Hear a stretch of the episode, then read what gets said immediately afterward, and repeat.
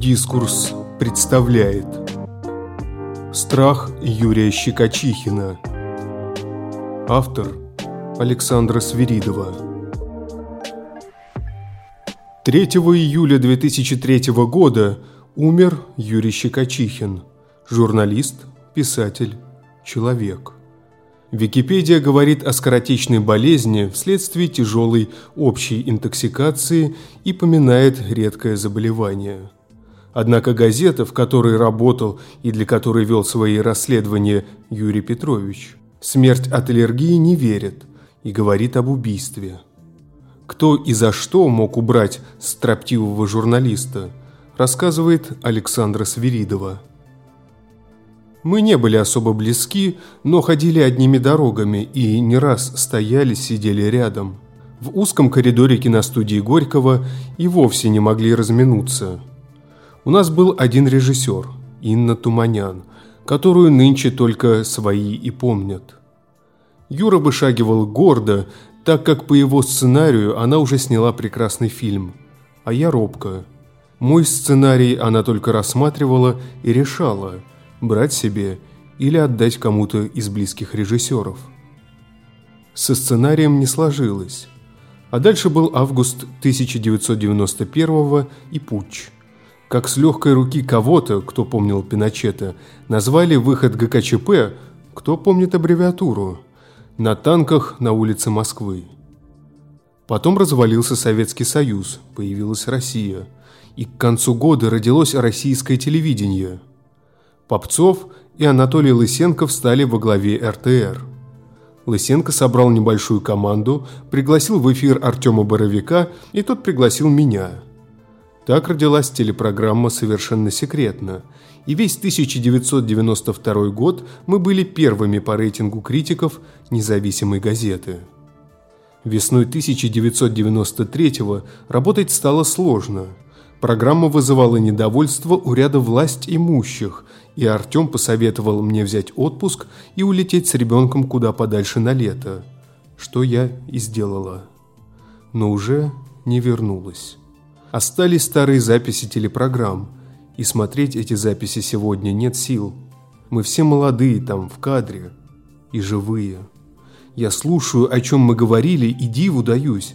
Мы были правы, оказывается – Прав был Артем, когда увидел утром в газете большую статью Юры Щекочихина. Решил, что надо ехать его снимать. Мы созвонились, и я с оператором поехала к Юре в редакцию. Я сняла Юру Щекочихина в 1992 году в редакции после выхода его статьи для телепрограммы «Совершенно секретно». Нам казалось тогда, что можно что-то исправить, остановить, предотвратить. Мы смеялись, обсуждая, кто и сколько готов заплатить за наши головы. Я струсила. Уехала и не вернулась. Он пошел до конца в диалоге с властью. Небольшой кабинет его был заставлен, стол завален бумагами. Юра был едва виден. Хотелось поинтереснее посадить его в кадре. «А «Можете сесть на стол?» – спросила я. Юра кивнул но не сел, а поставил ногу на стул и так возвысился над горой черновиков. Статья называлась «Страх». Мы рассуждали об этом с Артемом с экрана. Страх – единственное, с чем ассоциируется в нашем сознании слово «КГБ» и «Лубянка». И теперь я смотрю на экран, с которого смотрят на меня мои товарищи, и отрыбь берет. Мы же все понимали, и про страх в том числе. Почему же испугалась я одна? Точнее, один мой десятилетний сын. Уехала, не вернулась, а они остались. И погибли. Знали же, что все всерьез. Мои пленки тому свидетельство. Шел 1992 год. Юра, почему слово «страх» вынесено в заглавие? Ну, потому что я очень боюсь, что на плечах нашей молодой демократии к власти пришли мафиозные структуры, которые поделили между собой управление в Москве, распродали друг другу лакомые куски столицы, которые наелись настолько, что дымка демократии и августовской победы, которой они прикрывали свои подпольные операции, стала для них уже ненужной, лишней. уже мешающий им в поступательном движении. Они готовы обернуться и против демократии, против тех, кто олицетворяет ее на митингах на Манежной, на баррикадах вокруг Белого дома. Кто сегодня реально управляет Москвой? Те, кто сумел распорядиться московским имуществом, то есть землей, зданиями, целыми районами. Вот, я бы сказал, квинтэссенция этой статьи. Я дала в эфир проезд по улице Горького, задерживаясь на каждом доме с иностранными магазинами на первом этаже, и наложила надпись «Продано», выполнив ее шрифтом газеты «Правда». В кадре были дома, якобы сданные правительством Москвы в аренду, а на столе у Юры лежала копия договора об аренде, в котором после слова «аренда» стояла не точка, а запятая, и после нее слова с правом последующего выкупа. Юре принесли стопку документов, из которых следовало, что Москва продана на корню Лужковым и компанией. За кадром я дала песню «Дорогая моя столица, золотая моя Москва». Просто то, что происходит сегодня, может завтра обернуться трагедией для нашего государства. Еще одной. Конечно, нас, как и всех, волнует вопрос, кто из наших вождей что строит на Западе. Какие дома, слухи это или не слухи. Иногда какие-то сообщения появляются, потом пропадают. Я недавно был в США. Я почти вышел на адвокатскую контору, которая занимается оформлением строительства этих домов. Я пытался выяснить, кто что строит. Но это страшная тайна. И я почувствовал там то же, что чувствовал здесь. И это самая главная сенсация. Страх. Могут убить. Это мне говорили все люди, с которыми я общался при подготовке этого материала. Кто может, как, почему. Год назад ФБРовец один, когда я делал проект «Наши в Америке» про нашу мафию в Америке – я побывал у замдиректора ФБР, который занимается не шпионами, а мафией. И он говорит, «Да ну, ваша не мафия, это дети. Итальянцы – это да, мафия». Мне даже стало обидно за свою державу. И я сказал, «Вы еще наших не знаете».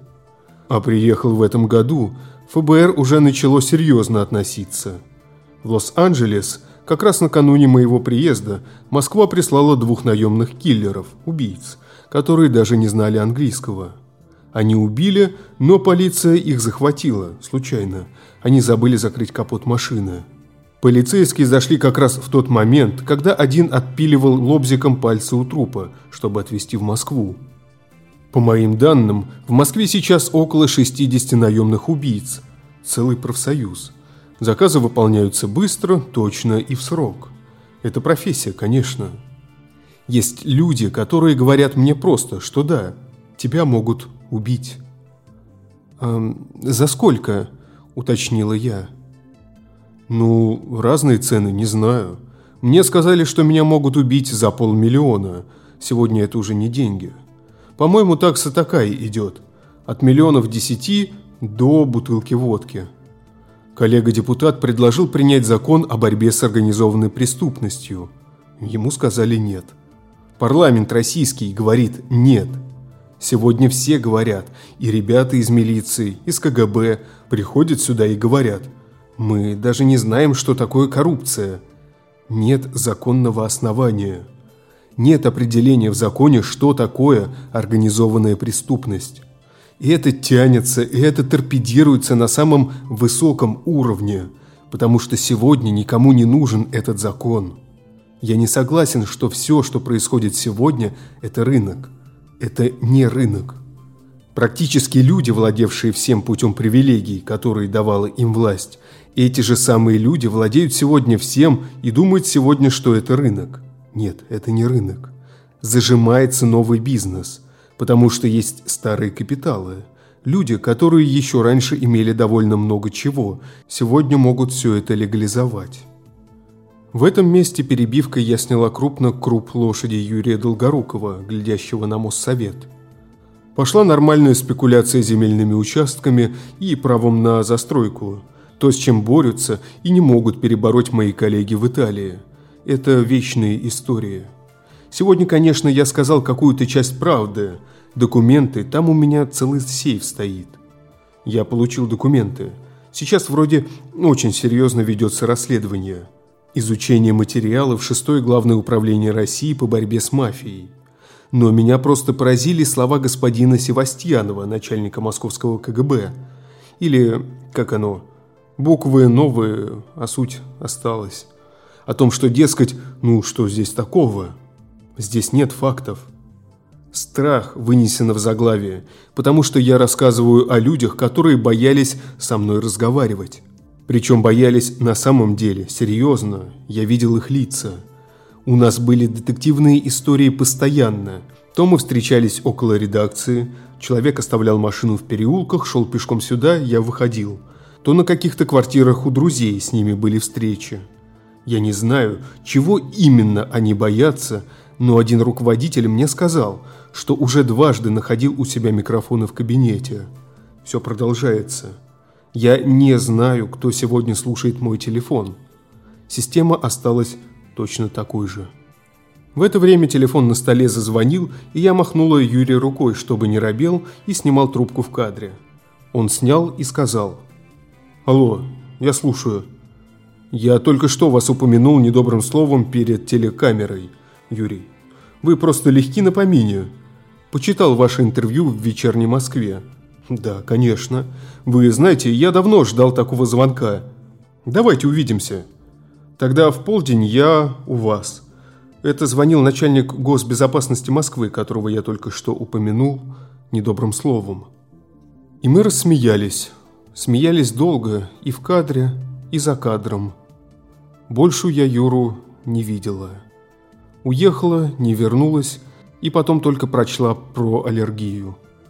Вспомнила, что у Волкогонова была аллергия, и он сказал Галине Старовойтовой, а она мне, что он просто уверен, что ему в карман пиджака подсунули в парламенте какой-то кусочек чего-то радиоактивного, и он облучен. Это уже не поправить. Он не нервничал, не возмущался, принял как должное, так как понимал, что ему не простят его разоблачений, убьют все равно – так или иначе, и только выяснил у знакомого врача, успеет или нет закончить книгу. «Успею», – успокоил он Галину. И мы с ней помолчали, думая о нем. Дмитрий Волкогонов успел, остальных сбили в лед. И Галину, и Артема, и Юру.